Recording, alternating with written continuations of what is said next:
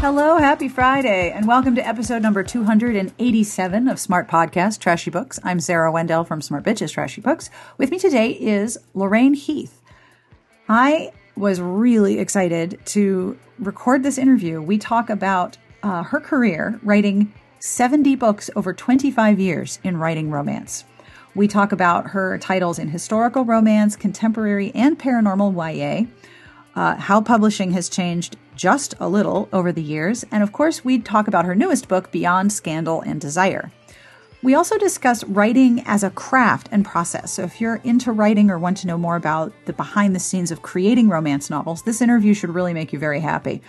Ms. Heath shares her advice for writers just starting out and also what advice she would give her writer self back when she first started out. We talk about her British and Texan heritage, how she reconciled two very different cultures in her writing, uh, her use of intricate plot lines and familiar tropes in new settings, what she loves about historical romance, which of her covers are her favorites, and also some of her personal auto buy authors. I thought this was a really lovely and very thoughtful conversation, and I hope you enjoy it. The parts about writing advice really spoke to me, even though I don't write romance fiction as a rule. I found this very inspiring, and I hope you do too. This episode is brought to you by Never Dare a Wicked Earl by Renee Ann Miller. RWA Golden Heart finalist and debut author Renee Ann Miller spins a ravishing tale of Regency London filled with the infamous lords and unrepentant rogues whose bad behavior makes for good gossip. But these sexy scoundrels have stories and secrets that no one knows, and it takes a special touch to reveal the true hearts behind their devilish disguises. Never Dare a Wicked Earl pits a reckless Earl convalescing from a gunshot wound from a jealous ex mistress against his determined, plucky nurse with one scandalous wager. Never Dare a Wicked Earl by Renee Ann Miller is available everywhere books are sold and at kensingtonbooks.com. And thank you to Kensington for sponsoring the podcast this month. Each episode gets a transcript. Each transcript is hand done by Garlic Knitter. Thank you, Garlic Knitter. This week's transcript is being brought to you by Elizabeth Bright's Lady Gone Wicked. Nicholas Eastwood is finally about to get everything he ever wanted. As a reward for his service to the crown, he's been offered the title of Marquess. All he has to do is stay scandal free until the papers are signed. There's just one problem his ex lover, presumed dead, is remarkably alive. Adelaide Bursnell is determined to right her wrongs. She will be a dutiful daughter and a loving sister, and most importantly, she will marry before her scandal catches up to her. Nicholas was once her ruin, but now he is determined to be her salvation. If he can find her a suitable husband, their shared past can stay buried. But old temptations prove impossible to resist, and scandals can never stay secret for long. Lady Gone Wicked is available at all online book retailers, and you can learn more at elizabethbrightauthor.com. I have compliments. It is so much fun to do these. I love them so much. Okay. To Jane B. Your creative talent seems limitless, and you are as entertaining as bubble wrap in a ball pit. And to Anna S. When you are determined to do something, people around you know to stand back and keep watching for impending excellence. Now, if you're wondering, what's that about and you'd like to find out have a look at patreon.com slash smartbitches the patreon community helps keep the podcast going helps me commission transcripts for older episodes many of which are going up right now and the patreon rewards are at several levels for as little as $1 a month you make a massive difference in the podcast and at certain levels there are handcrafted heartfelt compliments which are really fun so if you would have a look i would very much appreciate it and I would like to thank some of the Patreon folks personally. So to Jenny and Rebecca, Roxanne, Elizabeth, another Elizabeth, and Kelly, thank you for being part of the podcast Patreon community. Are there other ways you can support the show? Of course there are. I bet you know what they are too, right? Because if you listen to podcasts, you've probably heard someone say this. You can leave a review. You can tell a friend. You can subscribe. You can listen because that alone is pretty incredible. Thank you for hanging out with me each week and thank you for being part of the show. The music you're listening to is provided by Sassy Outwater. I will have information at the end of the show as to who this is and where you can buy it. And at the end of the show, I will also have news about what's coming up on Smart Bitches this week and the terrible, horrible end of the show dad joke, which I have been informed many of you enjoy. I will also have links to some of the articles we discuss and all of the books that are mentioned in this episode, and you can find that in the show notes at smartbitchestrashybooks.com slash podcast. But now, without any additional delay, on with the podcast. I hope you enjoy this interview.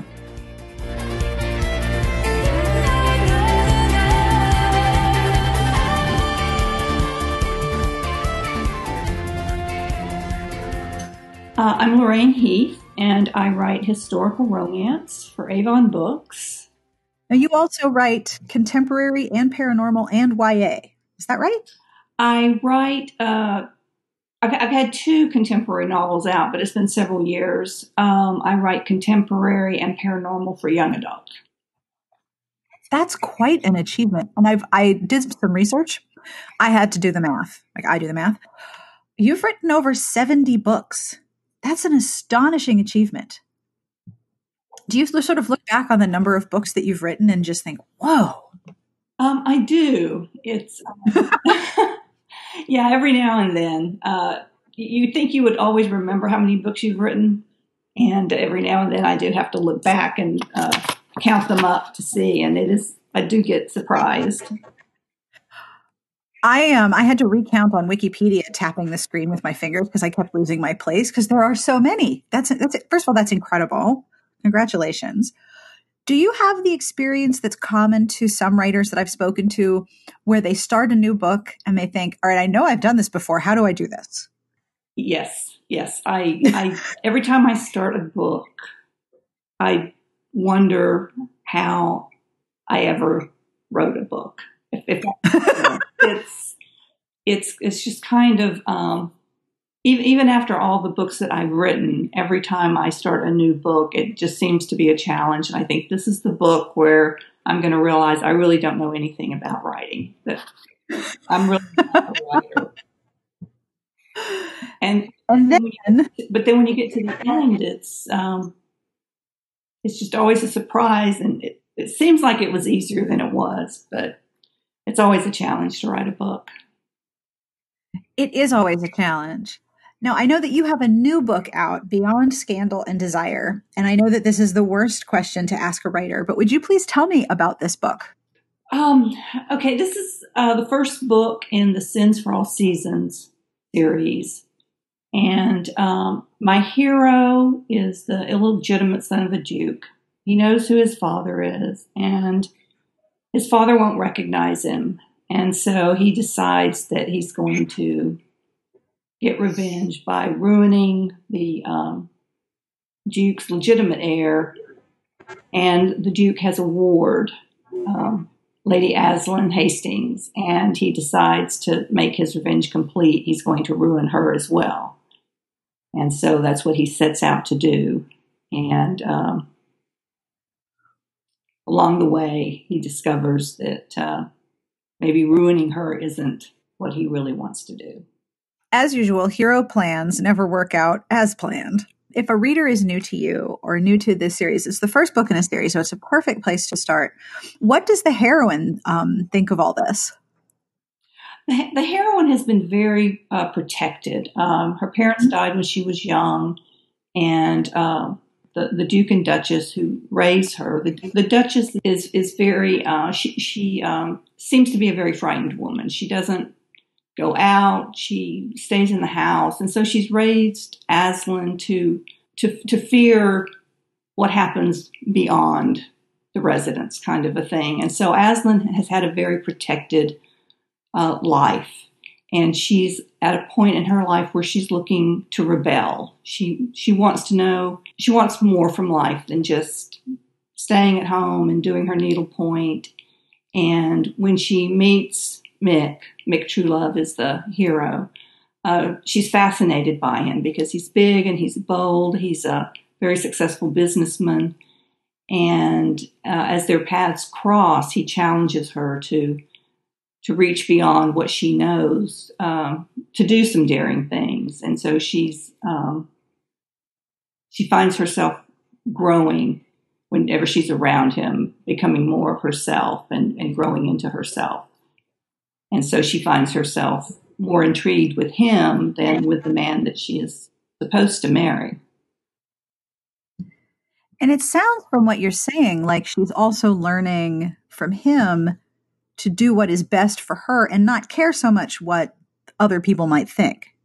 She is. Um, she's also she's learning that she's been raised with certain expectations and she behaves based upon what people expect of her and that what she needs to do is do what is right for her and, and break beyond what's expected of her. I think that's a pretty universal concept for a lot of young women and women, actually, I think at, at any age to break past doing what you know you are expected to do and what you're being told to do. That seems like it would resonate with a lot of readers. Do you agree? I hope so. Um, I'm, I'm always fascinated by how how sometimes we act based upon what is expected of us, and absolutely, um, and sometimes that's not what's best for us. So I hope it will resonate with readers. Now, I also know that you have been published for 25 years with Avon specifically, yes? Yes. That is really incredible. And it's it's really interesting how absolutely nothing has changed at all in publishing, isn't it? Oh, it is. It is absolutely. if you could go back to your writer self 20, 25 years ago, what would you tell her? Oh, I would tell her to um to be open to uh, all the challenges that are presented to her. There's a couple of times in my career where um, I had an opportunity and I didn't think that I was up to the task. And so I decided not to take that opportunity. And uh, now I feel like I would tell her take every opportunity that comes your way uh, because you never know where something is going to lead. Um, and, and the opportunities that I turned down was I had like I had an opportunity to um, be part of an anthology early in my career, and I just I didn't think I would be able to work in the time to write the novella. And mm-hmm. so, um, so I, I uh, turned down the uh, offer to to write to be part included in that anthology. And in hindsight, you know, it, it would it was a good opportunity to to get my stories into the hands of other readers, the readers who you know read anthologies and uh, discover other authors that way. So, so there's just a few things like that that came along that uh, I would just encourage myself to to take every opportunity and to find a way to make it work. And it also sounds as if, um, similar to the heroine in Beyond Scandal and Desire, that you would advise to take risks and try new things and try different things. Exactly. And, and sometimes, you know, it, it's scary and, and, you want to stay in your comfort zone, but I, I, think it is a good thing to move beyond your comfort zone. And uh, I think I would do that. I would advise my younger self to do that a little bit more if you were if your writer self right now went back to talk to your writer self 25 years ago would your would yourself 25 years ago believe you if you explained what was going to happen here's how many books you're going to publish and here are how many books you're going to write and this is what's going to happen do you think you would have believed it um, I, I think i probably I, I probably would have because i like to dream big that's a very good skill in a writer. Yes, I know. Um, my my husband is an accountant, and when I first started writing, he would um, he, he's very much a realist, and, and, he would tell me, you know, the uh, odds of getting published aren't in your favor. A lot of people want to get published, and I just I was never discouraged and and he wasn't trying to discourage me; he was just trying to save me from disappointment. But mm-hmm. I I always felt like you know if, if the odds may be against me, but that doesn't mean that I don't try. And so yes. I just um, I've just always been a believer that if there's something you want to do, you, you apply yourself to it and you do the best that you can, and hopefully you'll achieve whatever it is that you're hoping to achieve. But a lot of it is just the journey and, and making that happen. what advice would you have for a writer who's starting right now? Well, that's a hard one. Um, it is a hard one because ch- publishing will be different like tomorrow or in a couple of hours. Right, it will. and, um, you know, I, I always advise writers to write what you enjoy reading and to write your first draft the way that you think it would be written. I know a lot of times people have advice on what you should do with your book and how you might want to try and make it marketable. But I, I feel like the first draft should really be the way that you feel like the book should be told. And then if an editor has suggestions for how it, you know, can be revised to make it better or to make it more marketable, you know, that's a different thing completely. But I don't think we should start out trying to guess what an editor is looking for that we should just write it the way that we think it should be written. And I would also encourage new writers to take things that are told to them with a grain of salt because everyone has different experiences in publishing. I was actually uh, gave a workshop to my chapter on Saturday, and um,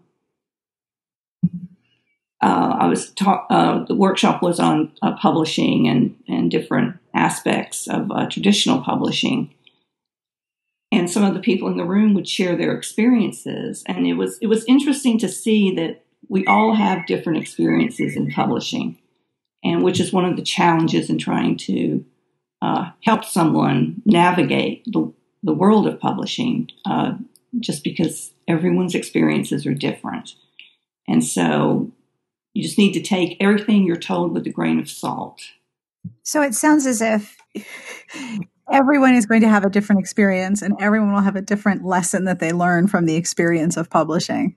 Exactly. And uh, that was one of the things I really emphasized on Saturday that what I was sharing was what I had experienced in publishing. And uh, like I said, uh, some of the things that, that people were sharing surprised me. Um, and so um, I'm always, even though I've been in the industry now for 25 years, I still learn things every every year, every time I get together with writers at, at conferences and things, I always learn things that I didn't know or things that I've not experienced that they have. And so things aren't always constantly changing. But uh, in addition, it's just, there's just so many various aspects to publishing that I don't know if we can ever know everything about it. And there's never just one path to publishing. There's never just one way that it happens now. There's many different ways. Exactly. And um, yeah, from, from the beginning, you know, it, it's not a ladder. No. Like with a ladder, it's more of a serpentine path, and everyone's path is different. You're going to have highs and lows. Um, I mean, some authors reinvent themselves, authors change genres, authors try different things. And so it's we just always have to be open to, um, to opportunities and to what to, to, what comes before us. We need to try and stay informed. I think that's a good thing about going to conferences and meeting with other authors and talking. I learn a lot more over a glass of wine than uh, attending a lot of workshops. So, isn't that the truth? Yes, writing is such an isolated um, thing that you know when you're sitting at your computer, you're alone, you're writing. And so I think it's a good thing to, to try and stay in touch with people and to, you know, not isolate yourself too much so that you can be aware of different changes in the industry. And a, a glass of wine revealed many, many, many things. Oh, it does. Especially that second and third glass. Oh, absolutely. The second and third glass is when all the truth comes out. So I read in your bio that you are both Texan and British through your parents. And those are two very different cultures, which I can imagine is a, is a challenge to reconcile some, sometimes. Is that the case? Is that something that you noticed growing up? Um, I did notice it growing up. Um, my mom was very, uh, my mom was British and my dad was Texan. And uh, my mom was very much about tradition about um, maintaining a sense of tradition. Uh, a lot of the things that we did at, at, Christmas was based on things that she'd done um, in England, you know, like doing the crackers, those little things that you pop apart. And she would always make her, her British dishes, her, um, oh, everything is escaping my mind right now. But anyway, she would make her mincemeat pies and uh, her trifle and in Christmas at Christmas particularly there we had a lot of uh, British traditions and the and my mom would often talk about um, the challenges that she had when she came to the states uh, trying to fit in. She would tell us one story where she went to um, a five and ten store uh, and she was asking them where she would find the rubbers. And so they took her back to the pharmacy, to the condom section, and what she was really looking for was erasers. And so she was just really embarrassed by that. And so she, Oh no. Yes, and so she she tried very much to fit in as a Texan. Mm-hmm. She um, tried to lose her accent, and she she wanted to just fit in. Um, and it was interesting because several years later, her sister immigrated um, to Texas, and her sister was very determined to keep her accent. She she really wanted people to know, you know, I'm British. So mm-hmm. it would mm-hmm. be interesting. Uh, but my mother's accent always came out whenever she got mad. and that was how we would know when she really sounded British. That was how we knew we'd done something wrong. Um, and my, my dad would, would talk, um, didn't talk quite as much about his life as my mom did, but he, he grew up uh, picking cotton. And I remember one time we were on a trip and we passed a cotton field and he pulled off to the side and went and plucked a bowl of cotton and made us all feel how it um, scratched your palm and how hard the seeds were in there. And he said, you know, I would do that for hours, just picking, picking until your, your hands would bleed. And, and so it was just, it was very different. They had different lives and they would just, they would share those uh, aspects of their life with us. So I grew up very much aware of um, a difference in hard scrabble life in Texas and growing up um, in a small uh, town outside of London. And uh, my mom grew up during the war, so she was always uh, sharing with us different uh, war stories. Uh, she grew up in Watford, which had an, a munitions factory, so they were bombed a lot. Oof. Yeah. So, um, so we grew up with a lot of stories about World War II, very much aware of the impact war has on the civilians. I just have always been interested in the two different aspects of my uh, heritage. And of course, in school, we would, you know, study Texas and Texas history. Um, so when I went to college, I started taking British history classes just to kind of round out my education. One thing that that struck me while doing um, some research for this interview is that British culture is very introverted, and American culture is, and especially Texas culture, is very extroverted. So you almost have two oppositional instincts in the same household to be very expressive and to be very in, introverted and and um, less outwardly expressive. Is that was that the case with your parents as well? Were they were they products of that culture? Uh, they they were, and I think um, I tend to be extremely reserved and quiet. A, a lot of that is my mom's upbringing. Um, you know, you don't interrupt people when they're talking and uh, uh, different things like that. Um, so there is uh, some aspects to me, I think, that reflect um, the, the, British side of my upbringing. Uh, my dad was, uh, yeah, he was very bold, kind of scary, actually, at some point, sometimes because he was tall and he was big and he had a big voice and um, so it, it, was very different. And that's one of the things um, in my books, I'll often have um, bring American characters to England.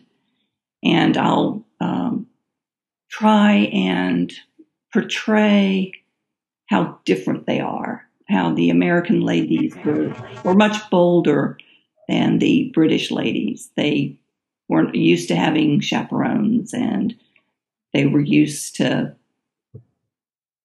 you know kind of doing what they wanted to do and and so i, I try and uh, show in my books the differences between the two cultures the way that um, british are much more reserved and there's there's proper behavior they they place a lot of emphasis on what is proper behavior whereas the american girls are a little bit more rebellious and so mm-hmm. it's always fun to work with with characters from two different cultures.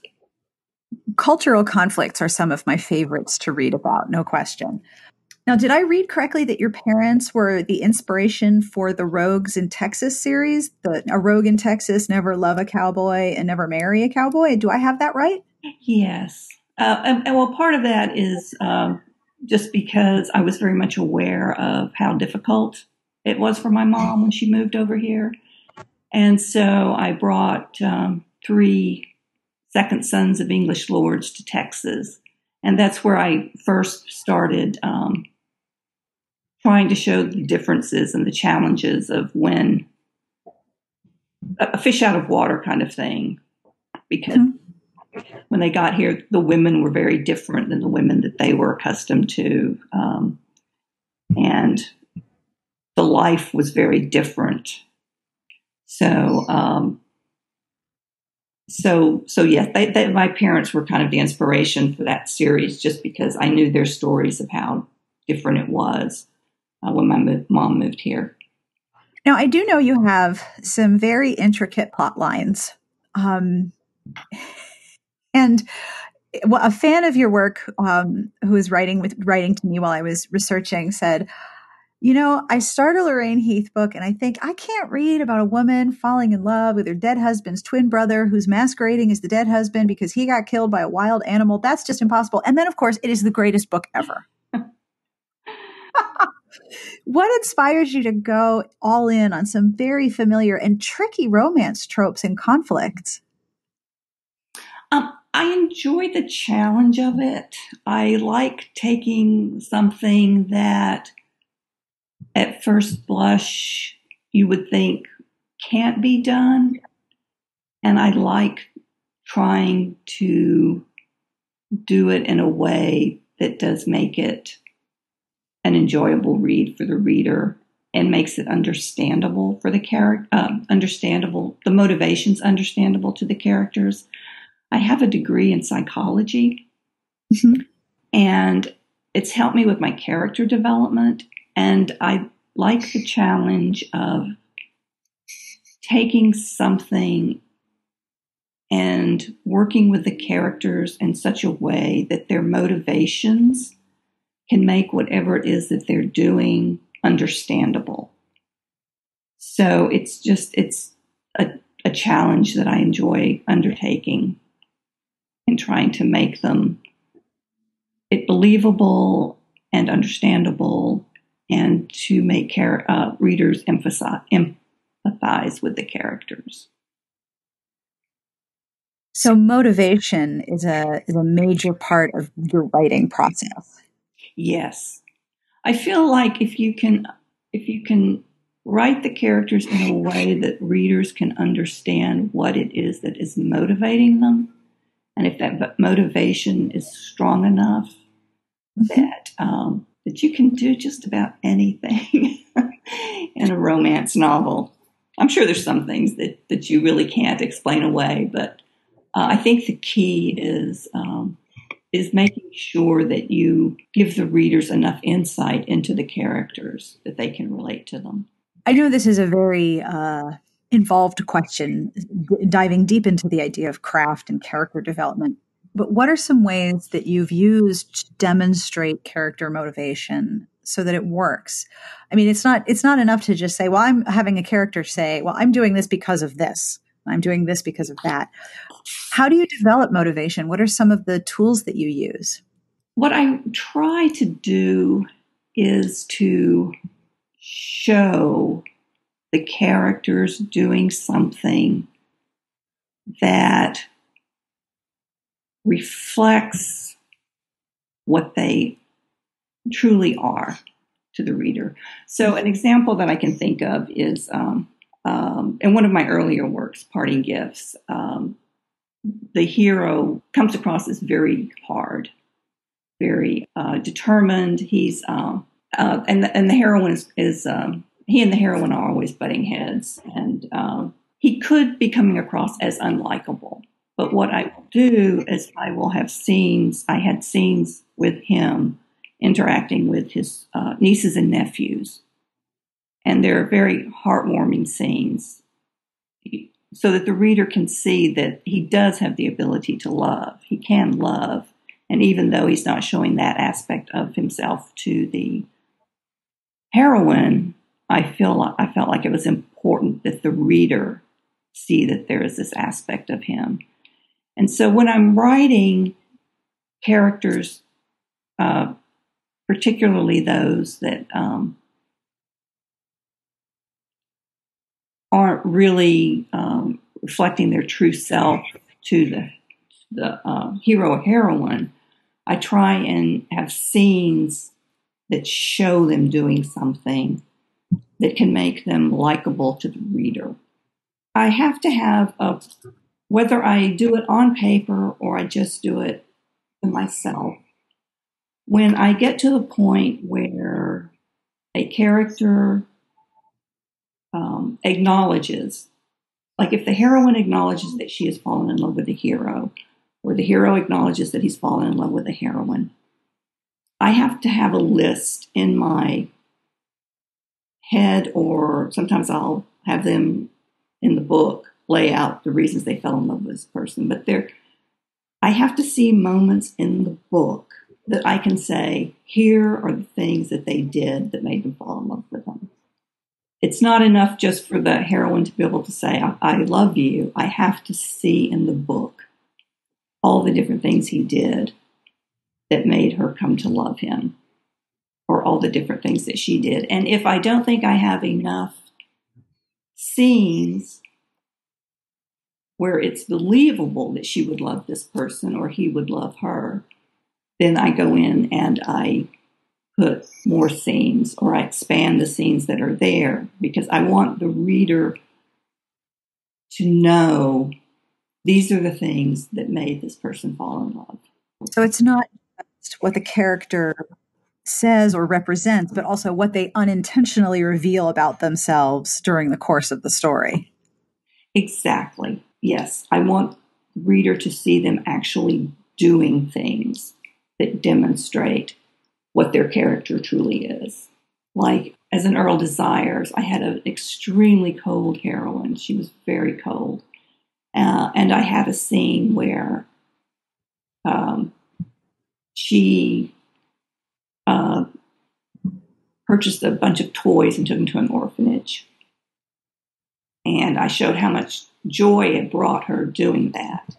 Mm-hmm. So uh, while the reader was seeing that she was very cold to the hero, the reader also saw that there was a warm side to her. And so then the question becomes if there is this side to her, why is she not showing it? And so then you have to get into her backstory of what happened in her life that made her feel like she has to protect her heart. So that the reader then begins to understand okay, she's being cold because she's trying to protect herself. Then the reader right. start to wonder what is she protecting herself from?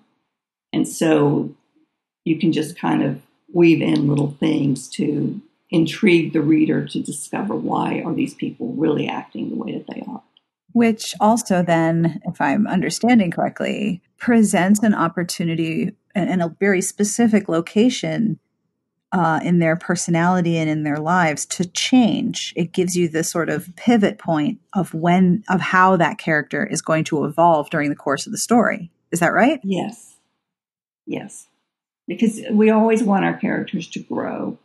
Yes. And, um, but by showing things rather than just telling the reader, but by showing things and showing their evolved, evolving character, showing them starting to become more um, more of what their true self is and revealing what their true self is. I also I, I feel like um, laughter is an important part of our lives.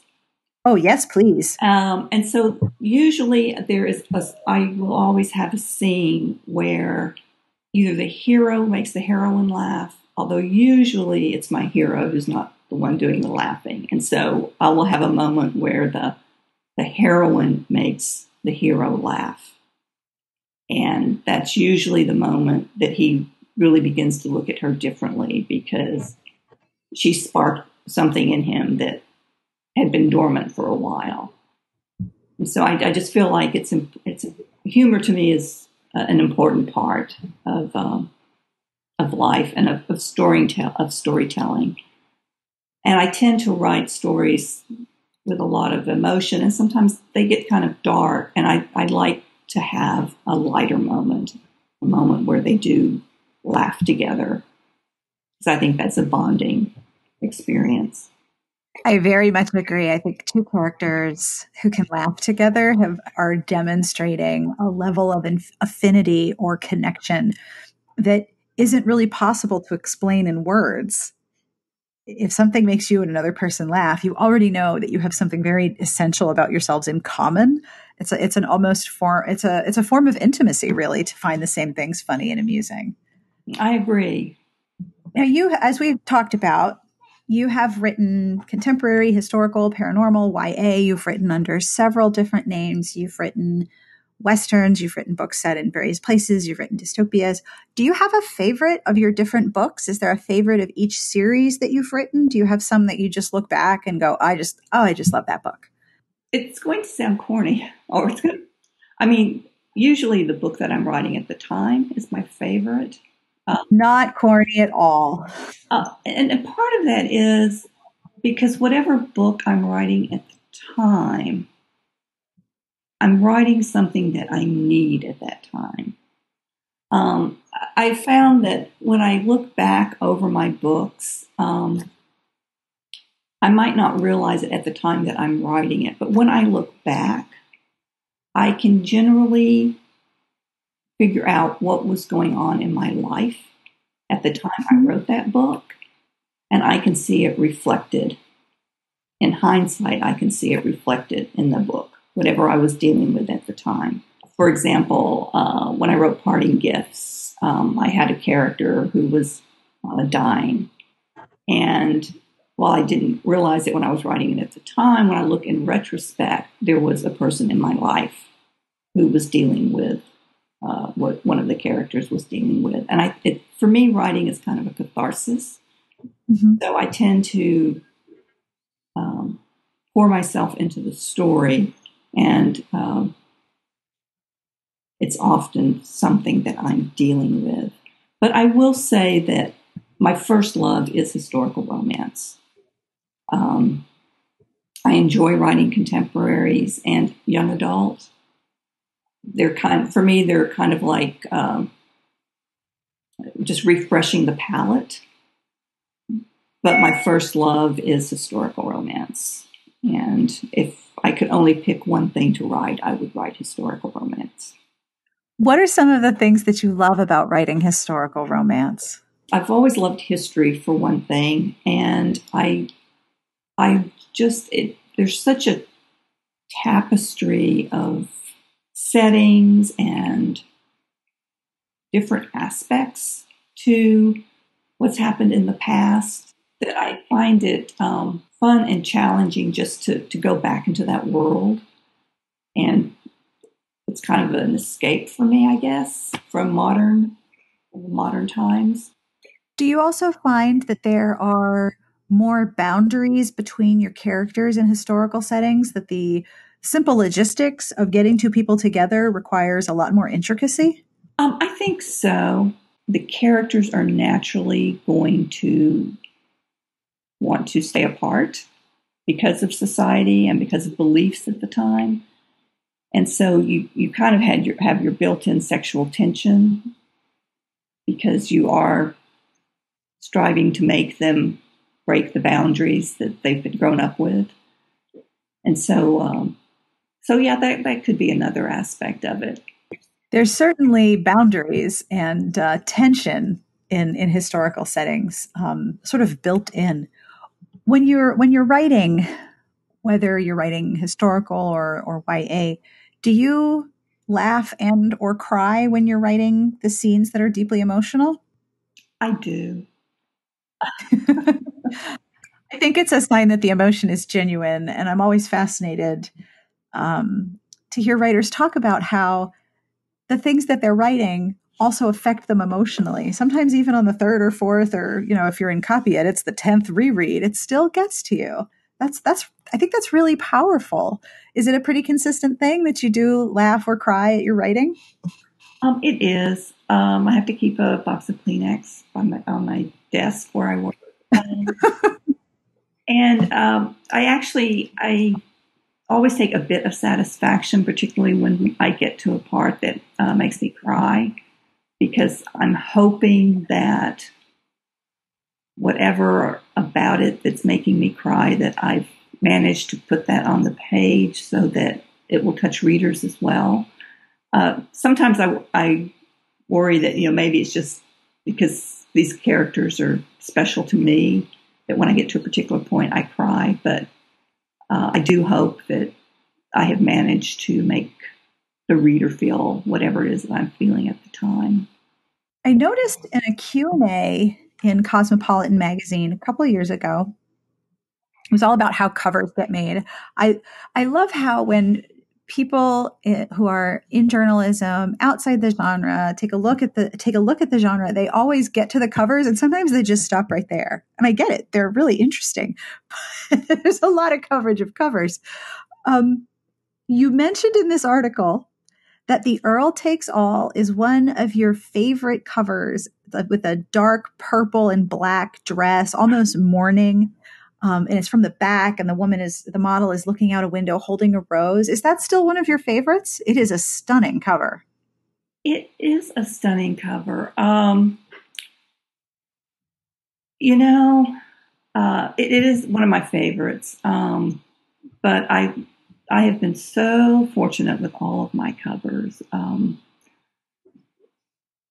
uh, the cover for um, when a Duke Loves a Woman, which comes out next, is this beautiful, beautiful purple.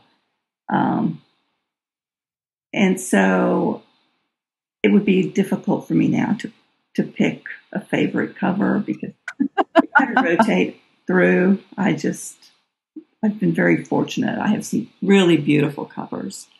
It's very interesting to look at all of the different books you've published and see just how, in your career alone, how much the art and the style has changed.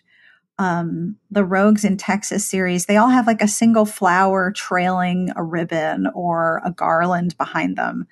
And then as you move forward, you get into the somewhat undressed heroine. And then there's some uh, open shirts on gentlemen. And now there's these beautiful jewel tone dresses on, on all of these covers.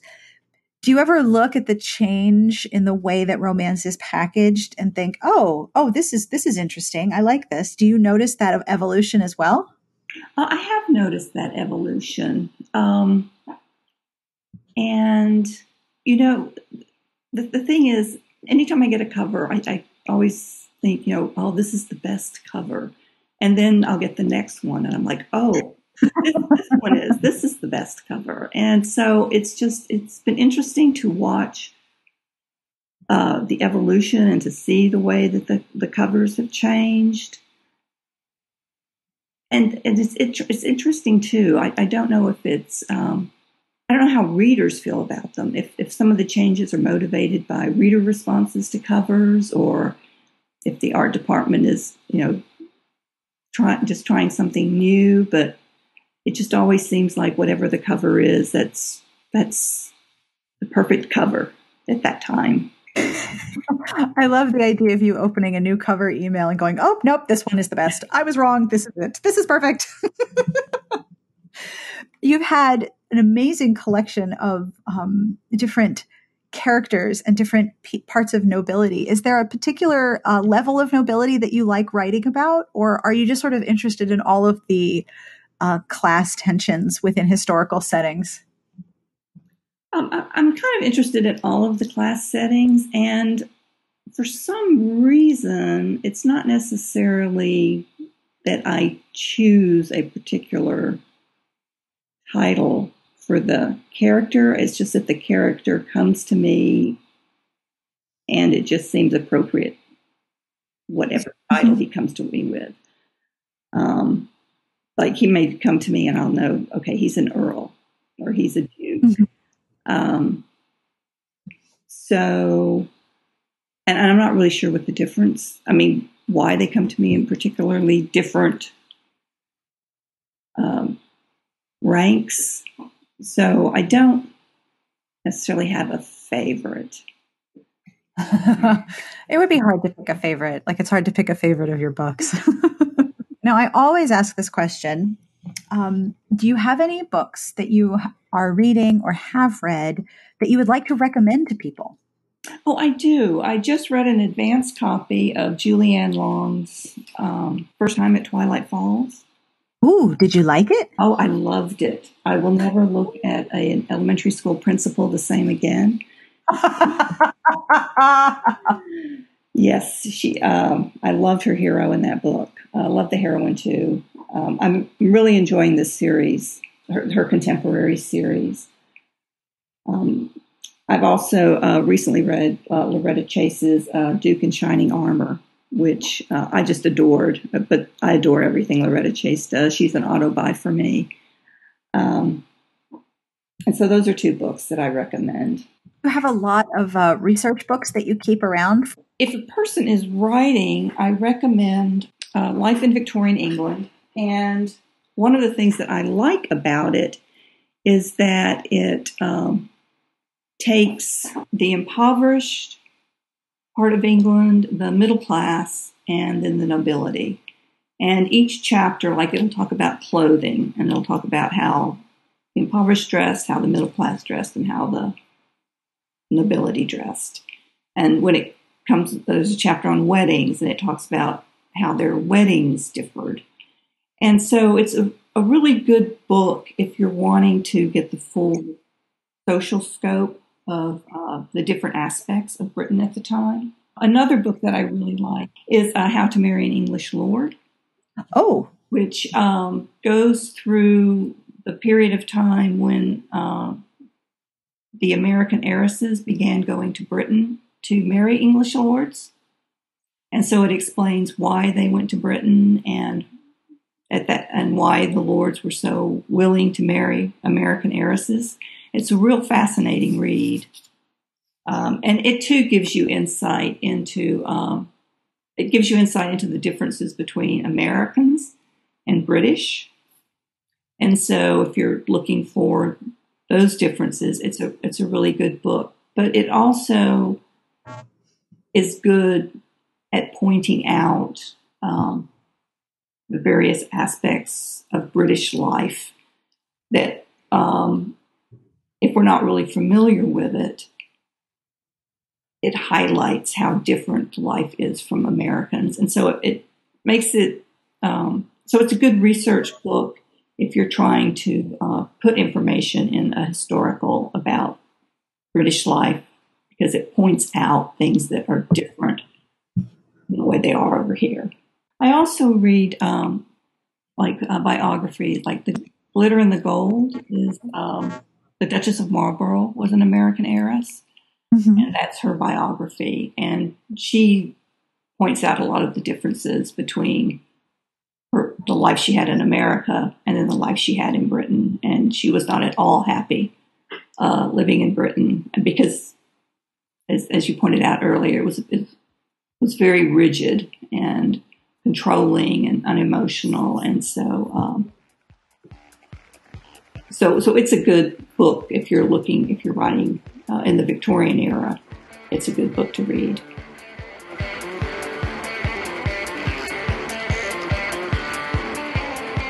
And that brings us to the end of this week's episode. I want to thank Lorraine Heath for chatting with me, and I hope that you found her writing advice as inspiring as I did. If you have ideas or suggestions or questions, or you want to ask me something, or you'd like some recommendations, please feel free to email us at sbjpodcast at gmail.com. You can record a voice memo, you can email it to me, you can just write all the things you want to say, but I would love to hear from you because you are some fabulous people. This episode was brought to you by Never Dare, a Wicked Earl by Renee Ann Miller. RWA Golden Heart finalist and debut author Renee Ann Miller spins a ravishing tale of Regency London, filled with infamous lords and unrepentant rogues whose bad behavior makes for good gossip. But these sexy scoundrels have stories and secrets that no one knows, and it takes a special touch to reveal the true hearts behind their devilish disguises. Never Dare, a wicked earl pits a reckless earl convalescing from a gunshot wound from a jealous ex mistress against his determined, plucky nurse with one scandalous wager. Never Dare, a Wicked Earl by Renee Ann Miller is available everywhere books are sold and at kensingtonbooks.com. And thanks to Kensington for sponsoring this month's episodes. Each episode gets a transcript, which is handcrafted by Garlic Knitter. Thank you, Garlic Knitter. This week's transcript is being brought to you by Elizabeth Bright's Lady Gone Wicked.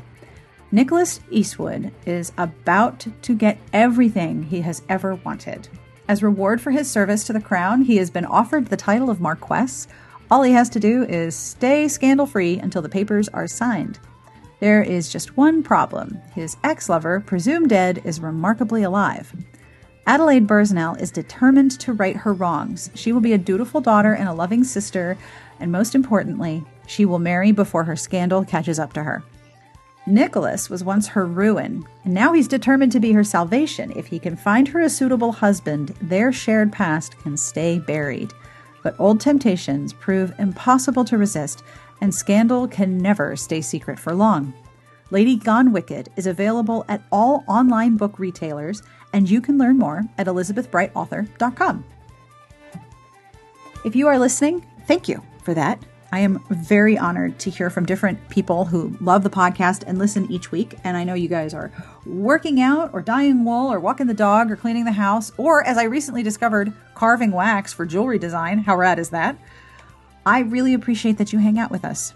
If you would like to help the show, there are very, very easy ways to do that. One, you can leave a review however or wherever you listen to podcasts, whichever app or program you use.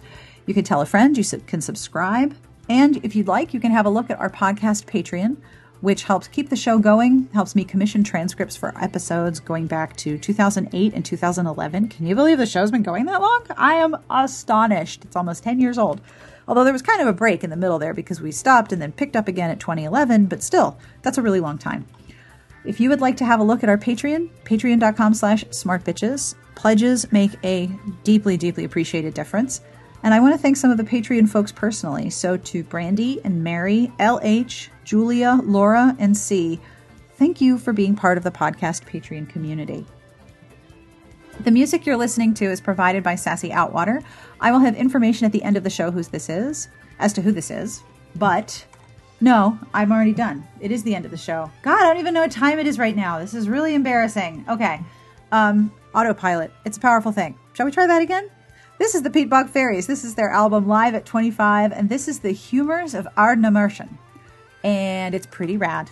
If you like it, you can find the album at Amazon and iTunes, and you can find out more at peatbogfairies.com. Coming up on the site this week is some cool stuff. First, on Sunday, 8 p.m. Eastern Time, we will have our movie discussion of Broadcast News, which, if you haven't watched this movie, it is both an amazing 80s time capsule and also really quite remarkably relevant to today as well. We will have a discussion at 8 p.m. Eastern on the website at smartbitchestrashybooks.com. And this week we have Cover Snark, a Bachelor recap, a new Soggy Bottoms, which is where Amanda attempts to recreate all the technical bakes from the Great British Bake Off. And we have a very special cover reveal for Susanna Kearsley's next book, which comes out this summer. I hope that you will take a peek and hang out with us at Smart Bitches too.